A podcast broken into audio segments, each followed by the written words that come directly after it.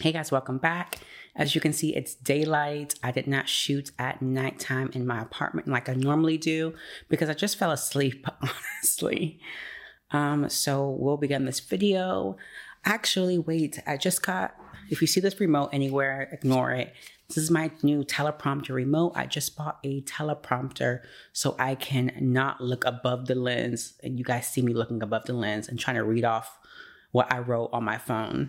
Um, now I have a teleprompter and I can just read directly through the lens and have no issues. I hope we'll see how this goes with editing. So, yeah, let's start. Are you ready? Okay. It Girl in Crime, Murder, and Mystery. I know a lot of you are here watching, expecting me to get right into the Shein Rico case. We'll first do a quick summary of how we even got here. Fast fashion has become a huge indicator of turmoil and addiction in a lot of people's lives. From my personal experience, this started in the days of Black Friday becoming a thing. For reference, from Britannica.com, the day following Thanksgiving, commonly referred to as Black Friday, has become one of the busiest shopping days of the year in the United States. National chain stores traditionally offer limited money saving specials on a wide variety of goods in an effort to lure shoppers into stores while offering similar deals online. Also, it's said the term dates back to the early 1960s when police officers in Philadelphia began using the phrase Black Friday to describe the chaos that resulted when large numbers of suburban tourists came into the city to begin their holiday shopping and, in some years, attend Sunday's annual Army football game. The huge crowds created a headache for the police, whom worked longer shifts than usual as they dealt with traffic jams, accidents, shoplifting, and other issues. Within a few years, the term Black Friday had taken roots in Philadelphia. City merchants attempted to put a prettier face on the day by calling it Big Friday. The phrase Black Friday to signify a positive boost in retail sales didn't grow nationwide until the late 1980s when merchants started to spread the red to black profit narrative. Black Friday was described as the day stores began to turn a profit for the year and as the biggest shopping day in the US. In truth, most stores saw their largest sales on the Saturday before Christmas. In more recent years, Black Friday has been followed by other shopping holidays, including Small Business Saturday, which encourages shoppers to visit local retailers, and Cyber Monday, which promotes shopping online. Giving Tuesday has also been emerged to spur charitable donations. The obsession of getting the best deals at the cheapest of prices and trampling over whomever to get the deal was too important to contain for many. Black Friday, due to capitalism, has been brandished all over the world in many countries as a way to capitalize off of the consumer's want for items categorized higher than their social class. With the world evolving and shopping becoming more internet wide, Cyber Monday had to make an appearance when the 1% saw a way to gain more money. But to get things such as Cyber Monday and online shopping, we have to understand how we got there with e commerce. The word or technical term e commerce goes in tangent with online shopping. We continuously, as consumers, hear about e commerce, but I don't know about y'all. I had no clue what it meant before this video, honestly. E commerce or electronic commerce is the buying and selling of goods and services or the transmitting of funds or data over an electronic network, primarily the internet and an e commerce business uses digital methods to sell products and services to customers. E commerce businesses can be online only or have a physical presence as well. Selling to customers online typically requires a website or digital storefront, plus a way to process payments digitally and ship orders to customers. Shopping online becomes more advanced and more evolved for the individual consumer, with the companies such as Meta selling our online data and information to ad conglomerates. With this exchanging of information from the tech savvy corporations, we got into fast production. From eBay to Amazon to PayPal and to Apple were the beginning of mass production phase for mobile and internet users. But before we go on, hey y'all, I'm Jay, and you're about to start chapter four of It Girl in Crime, Murder, and Mystery. That can be viewed on all streaming platforms. This is where I discuss in detail true crime instances and mysterious circumstances that affect marginalized peoples, old, young, and or disabled. The content discussed will always be referenced and sometimes linked in the description box. If you can, please follow me on Spotify, Google, or Apple Podcasts, YouTube, and other streaming platforms that can be found here with this QR code on the screen or in the description box. I also have a segment on all podcast platforms called Thursday Minis. It's short form content about cases and stories that do not have enough info to be long form. These episodes come out on Thursdays and are broadcasted on every podcast platform except for YouTube. Just type in It Girl in Crime, Murder, and Mystery on your podcast service of choice. Now, I got the idea for this chapter from a recommended post from the Shade Room on Instagram. I don't normally indulge in their content, which is why I was surprised to see them advertised on my page. Anyways, here's the headline I saw and what it said. And I quote, Shein named in RICO racketeering and copyright infringement lawsuit. Today, I will go over what fast fashion is and why it's bad, the origins and background of the company Shein and others, and the controversies Shein has gotten in over the years. Now, before I go on, hit that follow button and come along this journey with me. Let's begin.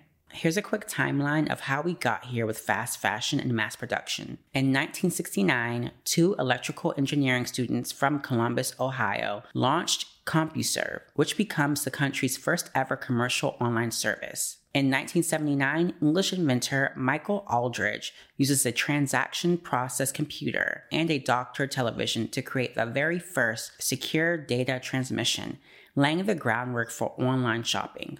In 1982, the first online marketplace, Boston Computer Exchange, opens for business. In 1995, influential e commerce marketplace Amazon and eBay launch.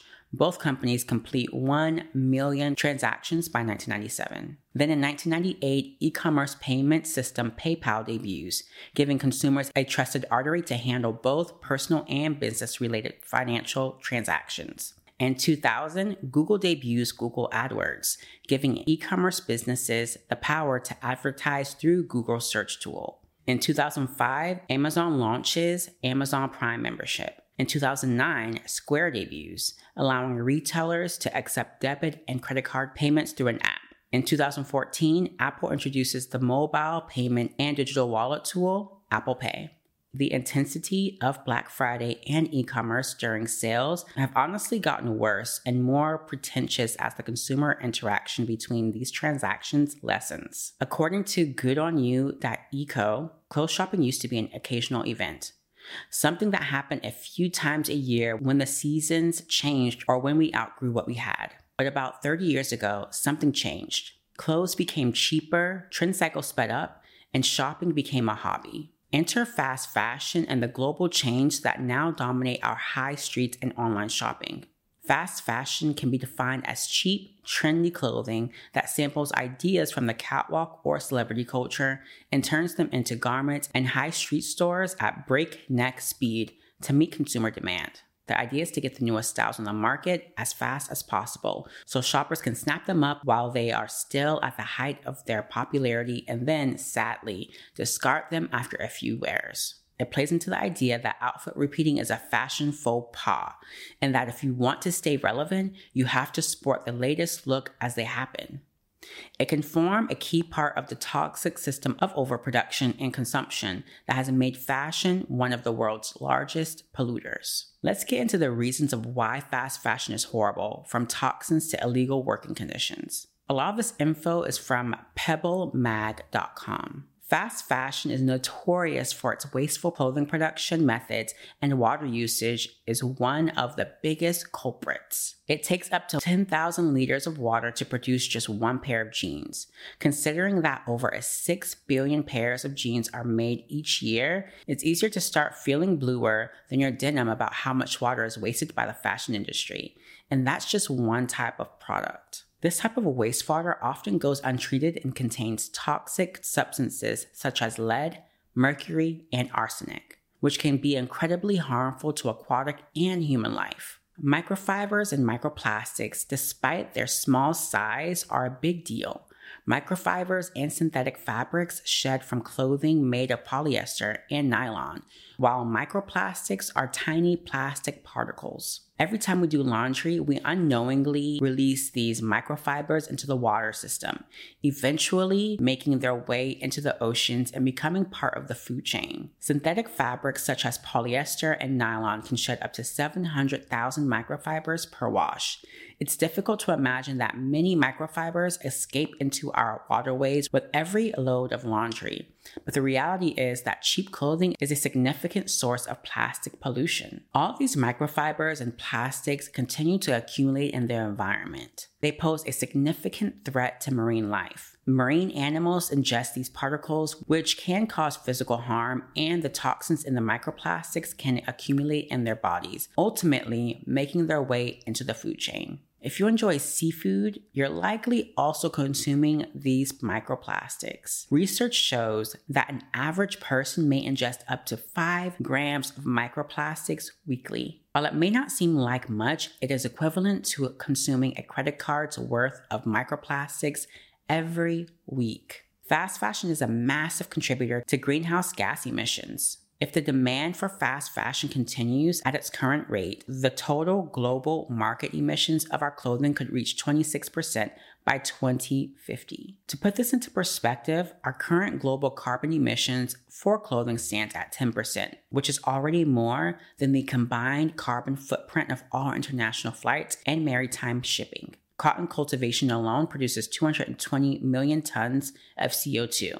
This means that in just 32 years, the carbon footprint for clothing is expected to more than double, or more if the fast fashion market continues to dominate clothing consumption. One of the main reasons why fast fashion has such a large environmental impact is that producing, manufacturing, and transporting millions of garments each year uses a lot of energy. Another factor contributes to the environment impact of the fast fashion industry is the synthetic fabric used in most cheap clothing, which are generated from fossil fuels. With everything we can currently blame large oil corporations for, it's safe to say we can add this to the list. Now, healthy soil and forests are essential for producing food and preventing global warming by absorbing CO2. Fast fashion brands are devastating our environment, including soil, woodlands, and ecosystems. Everyone knows that the wool we find in our jumpers, cardigans, and scarves come from goats and sheep. The vast majority of these animals are raised entirely for their wool and often use unsustainable and unethical farming practices. Aside from carving out huge swaths of wild land to dedicate to the agricultural industry, many are continuously and excessively left to overgraze their pastures.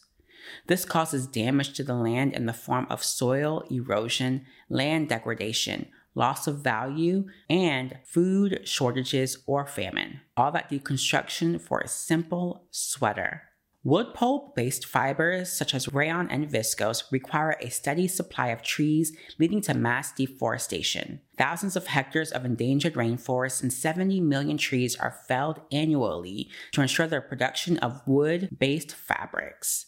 This practice harms the earth and the indigenous local communities that rely on these natural forests. It is sad to think that the loss of beautiful native trees is due to the production and supply of underwear. Chemicals used throughout textile production and manufacturing pose significant environmental and human health risks. The textile industry uses 8,000 synthetic chemicals, accounting for approximately 25% of global chemical output. From farm to factory to fast fashion, one cotton t shirt contains an average total of 17 teaspoons of chemicals. I don't know how to say this, but phthalates, a group of chemicals used to make plastics more flexible and durable, you know, like they need to be in fabric, are commonly used in activewear and have been linked to cancer and endocrine disruption.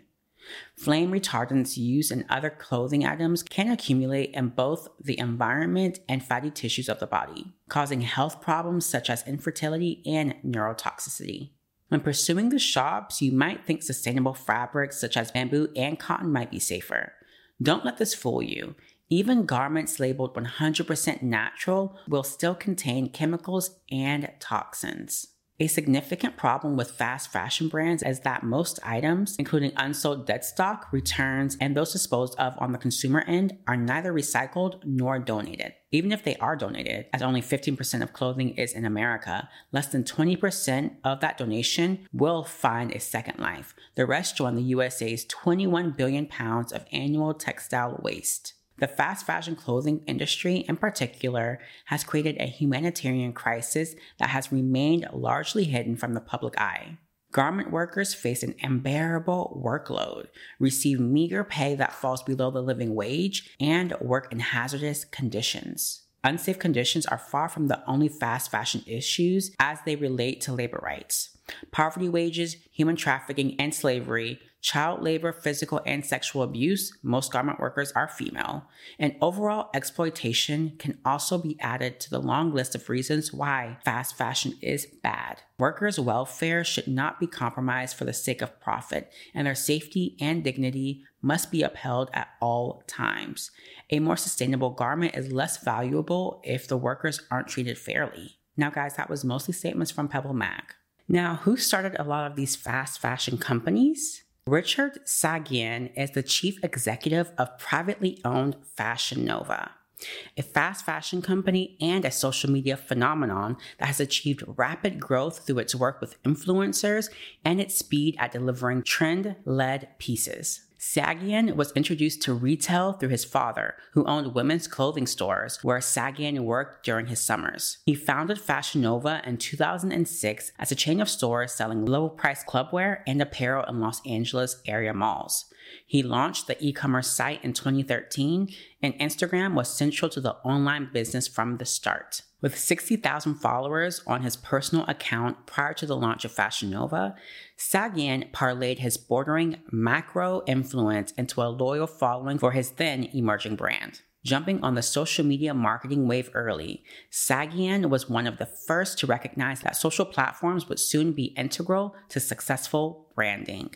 Now, during the height of the YouTube makeup and beauty influencer era, Fashion Nova became a huge fast fashion brand from the US that had undeniable quality for women with some curves and a booty or a BBL, regardless of the physical appearance of the infamous Fashion Nova models such as Judith, also known as Jody on IG, and Janet Guzman.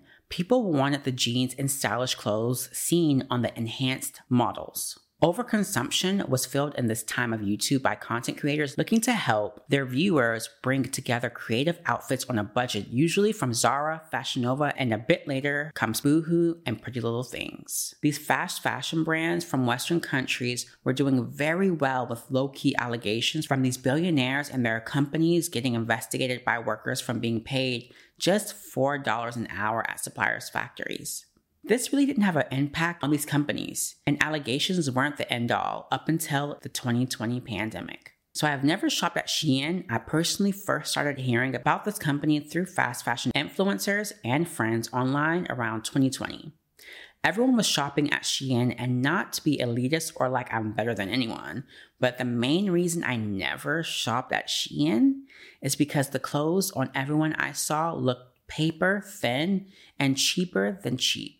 Not to be shady. How did Shein even start, you ask? According to Forbes, founded in 2008, Nanjing based Shein is aimed squarely at Gen Z, luring young shoppers via Instagram and TikTok and a barrage of discount codes for low cost styles, with a dress costing just half that of a Zara equivalent, according to Societe Generale. The story really starts at the beginning of 2012, when notoriously hardworking founder CEO Chris Xu sometimes known as Yang Xianzhu, an American born graduate of Washington University, gave up his wedding dress business to acquire the domain SheInside.com. Initially selling women's clothing in 2015, he renamed the company Shein, focused on overseas markets, and began snapping up fashion rivals. Okay, I'm pausing my teleprompter right now to discuss the owner.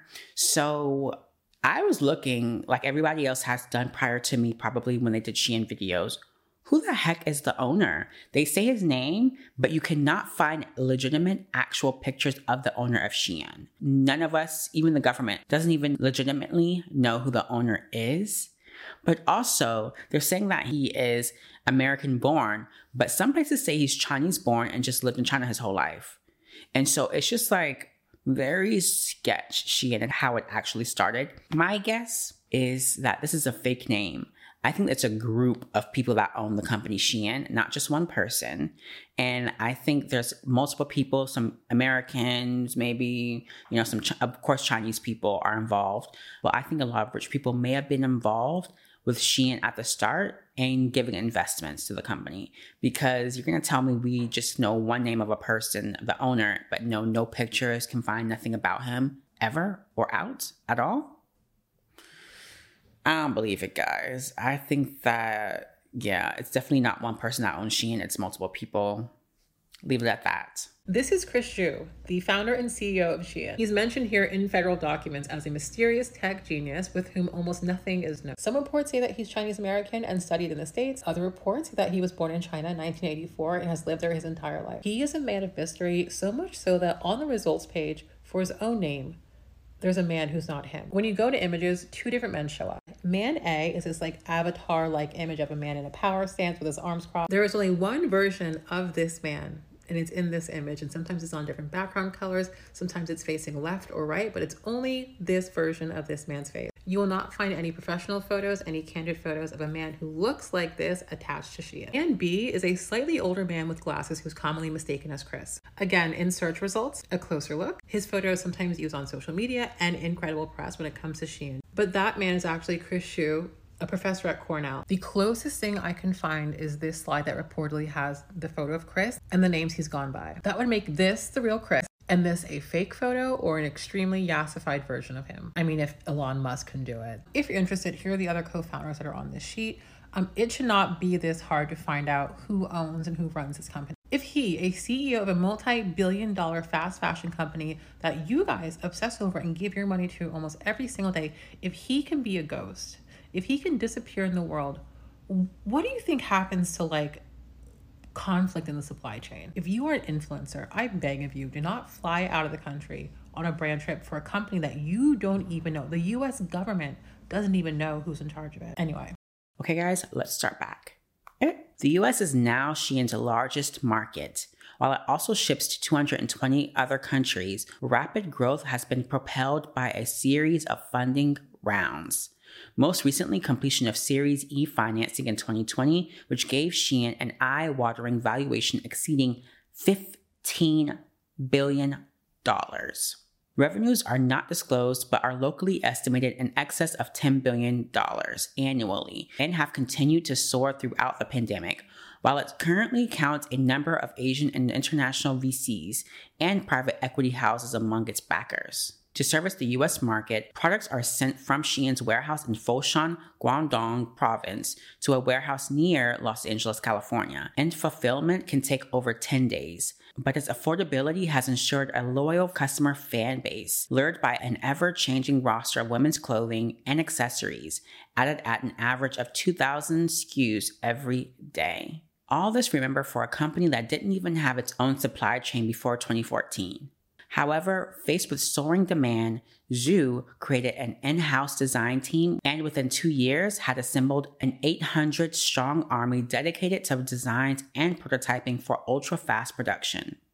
It also garnered a reputation for timely payment, something of a rarity in China. And as a result, when Shein moved its supply chain operations center from Guangzhou to Panyu in 2015, almost all of its factories it worked with relocated. Shein from the hundreds of factories that work with the company have coalesced in a production cluster bearing close similarities to A Coruña in northeast Spain, where Inditex's headquarters are surrounded by its upstream and downstream suppliers. It has four R&D facilities in Nanjing, Shenzhen, Guangzhou, and Hangzhou, plus six logistics centers in Foshan, Nansha, Belgium, India, and on the east and west coasts of the US. It also has seven customer service centers based out of Los Angeles, Liege, Manila, Yiwu, and Nanjing, and employs more than 10,000 people. The Shein information was by Mark Faithfull, a global retail and real estate specialist of Forbes. So we have a lot of information about these companies and an in-depth look into what fast fashion is and the companies involved and why the fast fashion industry is toxic, so to speak. So now we will get into the controversies of the company Shein and how shocking they are negatively affecting the world. Some of the first controversies I noticed of Shein and other fast fashion brands were of the taking of other fashion designers' intellectual property. Designers were coming forward in droves and informing social media of the stealing of their one of a kind designs. And since designers all over the world were making their clothes themselves, they can't compete with the mass producing conglomerates like Shein. Besides thievery and Shein's pollution to the earth, one of the major crimes I need to highlight is the human slavery, illegal child labor, and sweat like shop conditions that workers in China and other countries are being subjected to. Investigations into factories producing Shein garments have discovered multiple labor violations. One UK investigation into a factory producing Shein clothing found that their workers were paid a base salary of $556 US a month, while their first month's pay was being withheld from them, guys. Other factories paid a total of 4 cents per item. Workers in both factories worked 18 hour long days and were given only one day off a month. Can y'all imagine? As one worker noted, there's no such thing as Sundays here. Further, workers faced heavy financial penalties, two thirds of a day's wage, more than they were paying the workers to make garments to begin with, if they made a mistake on a garment. These conditions are a far cry from Chinese labor laws that state a 44 hour maximum work week with at least one day off a week. Shein has a code of conduct which forbids breaking labor laws, but Shein does not seem to be enforcing this code of conduct with its third party factories. Previously, customers have gone viral claiming to find hidden messages on the tags of clothes or notes in the clothing from factory workers at Shein. The company says it has zero tolerance for forced labour and claims it has implemented a robust system to ensure compliance with US law. We need to take it upon ourselves to call out this greenwashing, to call out this moral bankruptcy when we see it, where we see it, as loud as possible. Now, does Shein use child labor? Unfortunately, the answer is more than likely. China, like the US, has child labor laws that prohibit employment for children under 16, which restrict children from working in hazardous environments and limit the number of hours children in school can work. But based on revelations that have already come out, it's hard to imagine that factories making Shein clothing are forcing unreasonably long hours and low wages on their workers and drawing the line at child labor. Come on, guys. As of yet, there have been no major investigations into Shein using child labor, but the issue is Shein's lack of transparency and accountability. When companies don't closely monitor or have auditing of their third party suppliers, severe labor violations like child labor are often present. An added controversy as of recent are the American influencers brought to a fake Shein factory in order to have these influencers put out unknowing propaganda due to their desperation of wanting to be included and seen. Shein, pronounced Shein, flew a group of young and diverse tastemakers on an all expense paid trip to Guangzhou in Southeast China to tour some of its manufacturing facilities.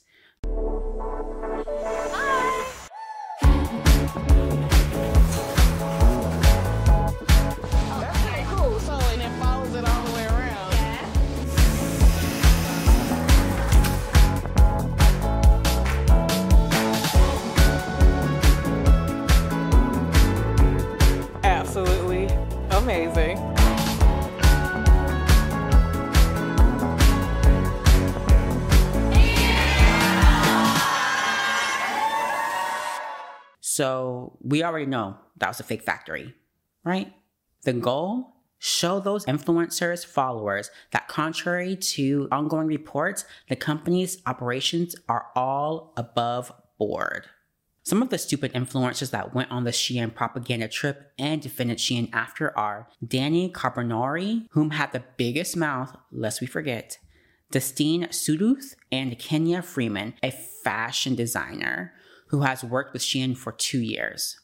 Shein is doing everything they possibly can. So basically a breakdown of the company and how they work. They branch out to manufacturers to create their clothing outside of Shein. Now these manufacturers have to apply by a code of conduct that aligns with the international labor laws. So it's not even Shein's laws, but it's the international labor laws. So within this code of conduct, they cannot have improper labor practices. They have to have responsible manufacturing, civic rights, and worker safety at all times. If they don't, they get cut off immediately and they can no longer manufacture for Shein you got to go. Shein conducts thousands of audits. So basically they are constantly auditing these manufacturers to make sure that they are up to code with all of the code of conduct and the international laws. I believe last year they said they did around 2,800 audits alone. So some other things I gathered was Shein's goal is to make low cost affordable clothing. It gives the ability for all people to partake in fashion, which I think is so important. Not only affordability, but size inclusivity. They go up to a 4X, which a lot of fast fashion brands don't. They also have fabrics that are ethically made. They have a ton of recycled fabrics. If you look at their carbon footprint, they also have a very low carbon footprint compared to many fast fashion brands. Their goal is to have wasteless production. They want to produce very small amounts, so they only produce what is needed, not more than that. It allows them to have an efficient business, but keeps the material waste and the environmental impact down. So I feel super confident working with Shein. This is a new playlist I'm creating called Shein 101, and I will be talking to you guys about Shein, my thoughts on them, what I'm doing with them, exciting things we have coming up. Listening to Dani try to play on everyone's stupidity in that video is just disgusting and to continue to make posts and do interviews saying Shein's actions aren't your own and that we can't comprehend Shein outside of the lies is just the influencers gaslighting and lying as per usual. One of the reasons why people don't even trust influencers. Hmm. Now, losing influence and credibility was not on any of those desperate influencers' bingo card in 2023. Thicker women or dark skinned women being overlooked in the influencer space isn't a reason to infringe on others' human rights and also make a mockery of their work environments because you were desperate to be acknowledged. And now look, it backfired. All money isn't good money, y'all. Now, let's get into the charges that the government has placed on Shein. What even is a RICO charge? Racketeer Influenced and Corrupt Organizations, aka RICO Act, is a United States federal law that provides for extended criminal penalties and a civil cause of actions for acts performed as part of an ongoing criminal organization. Now, can an international Chinese company such as Shein even be held accountable by US federal law? Well, an international company like Shein, which is based in China, can be subject to US federal law under certain circumstances. However, the specific applicability of US federal law to a foreign company like Shein would depend on several factors, including the nature of the company's activities within the United States and the type of legal claim or jurisdiction involved. Here are some key points to consider. Jurisdiction. In some situations, U.S. federal law can have extraterritorial jurisdiction, meaning it can apply to foreign entities outside of the U.S. This often occurs when the actions of the foreign company have a significant impact on U.S. citizens, businesses, or interests. Now, another point is business activities. If Shein conducts business in the United States, such as selling products directly to US consumers or operating a physical presence, like offices or warehouses within the country, it may be subject to certain US laws that regulate commerce and consumer protection. Another point is the international agreements. The United States has international agreements and treaties with various countries, including China. This can impact how laws are enforced and how disputes are resolved between companies in both nations. The other point compliance with US regulations. If Shein operates in the US market or targets US consumers, it may need to comply with specific US laws and regulations, such as those related to product safety, labeling, intellectual property rights, privacy, and data protection. Lawsuits and legal proceedings. U.S. citizens and entities could potentially file lawsuits against Shein in U.S. courts under certain circumstances. However, enforcing judgments against foreign entities can sometimes be challenging, depending on the legal framework and agreements between the countries involved. International trade and sanctions. The US government can also impose trade restrictions, sanctions, or other measures on foreign companies, including those from China, for various reasons, such as national security concerns or violations of international agreements. Now, those were all the points of how they could have been sued or got that RICO charge. Now, what is Shein actually being accused of by the US feds? This next part of explaining this is directly from npr.org, okay? Massive e commerce company Shein is being accused in a new lawsuit of violating the federal Anti Racketeering Act, RICO, by copying independent designers' works. Three artists, Krista Perry, Larissa Martinez, and Jay Baron, allege Shein made exact copies of their work without their knowledge. Behavior that is part of a larger pattern of unethical business practices, including decimating the environment, fostering unsafe working conditions, and avoiding paying taxes. And I quote, Shein has grown rich by committing individual infringements over and over again as part of a long and continuous pattern of racketeering, which shows no sign of abating. End quote. That was from their lawyers alleged in a complaint filed in a federal district court in California. Now, Perry is a designer and illustrator based in Massachusetts and made a copyrighted graphic design with the stylized words, Make it fun, on a pink background. Shein began selling it as wall art. Perry then contacted the company through its site and Shein offered to pay her $500, which she refused, the complaint says. The company reached out to her the following year asking her if she would like to contribute to a capsule collection for aspiring artists and offered her what sounded like significant money to be made, the complaint says. And they said, How dare you contact me after my artwork has been stolen and the hard time I was put through with the people at Shein to resolve it? Perry replied. Shein and its sister company, Romwe, have stolen artwork from both myself and many of my hard-working friends and colleagues. The lawsuit also accuses Shein of stealing a floral blanket designed by Perry. Shein also allegedly stole one of Baron's designs, an embroidered name tag style patch that says, Hello, I'm trying my best, and Martinez's design of a pair of overalls with orange daisies on them. Baron is the founder of Retrograde Supply Company, which sells stickers and patches, while Martinez is the owner and CEO of Miracle Eye, a Los Angeles based clothing company that she operates with her mother and aunt. The RICO or Racketeer Influenced and Corrupt Organizations statute was enacted in 1970 to eliminate the infiltration of organized crime and racketeering into legitimate organizations operating in interstate commerce, the Department of Justice says. Racketeering is an umbrella term for crimes committed in business dealings such as murder, kidnapping, gambling, arson, robbery, bribery, and extortion. The designers have suffered substantial damage to their businesses in the form of diversion of trade, loss of profits, and a diminishment in the value of their products and reputations, the complaint says, which I agree with. Shein Distribution Corp, Roadget, and Zoetop are named as defendants in the suit. Shein Distribution is based in Delaware. Roadget and Zoetop, based in Singapore and Hong Kong, respectively own Shein's worldwide trademarks and own and operate its mobile apps and websites. The lawyers say Shein's business model intentionally make it harder to pin down a defendant, as the company is a decentralized and constellation of entities designed to improperly avoid liability. Which I agree with them on that because they be trying to hide. Shein has faced several accusations of stealing designs in the past few years, including a crochet sweater and an enamel pin and earrings. But it can be difficult to settle lawsuits in the fashion industry because companies cannot copyright useful things, at least not in their entity. Julie Zerbo, a lawyer and fashion blogger, told NPR in 2021. Clothing is deemed as a utility item and therefore does not have as many protections, she said.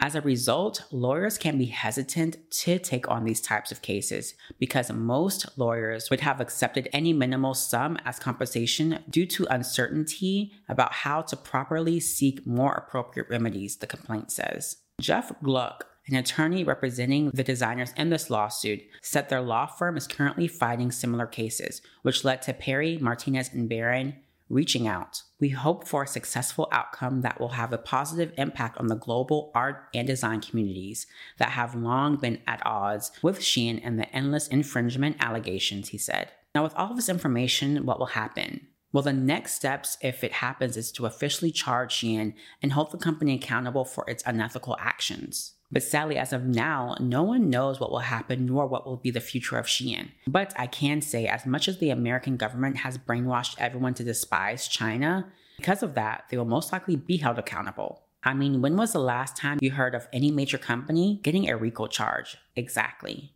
This whole anti Shein conspiracy could very well be the US government staking its claim to keep American data for itself. Or it could be to solidify a simple distrust between the American consumer and a Chinese company in order to keep the American dollar on products that benefit the government's ideal US companies. Now, if we look at what's been happening with Shein objectively, we can all infer that this kind of looks more like a smear campaign towards Shein because back to back allegations and controversies is pretty interesting that anti China propaganda going around the world, especially with America putting kids in cages and losing thousands more after. Like, what more high ground do these countries really have against China?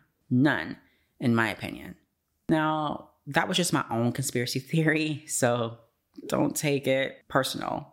And maybe the reason Shein is secretive is because the company doesn't want us to know they're violating international laws and ethics. Or maybe Shein is just a company not giving out their formula to success while dominating the fast fashion industry and keeping sensitive information to themselves.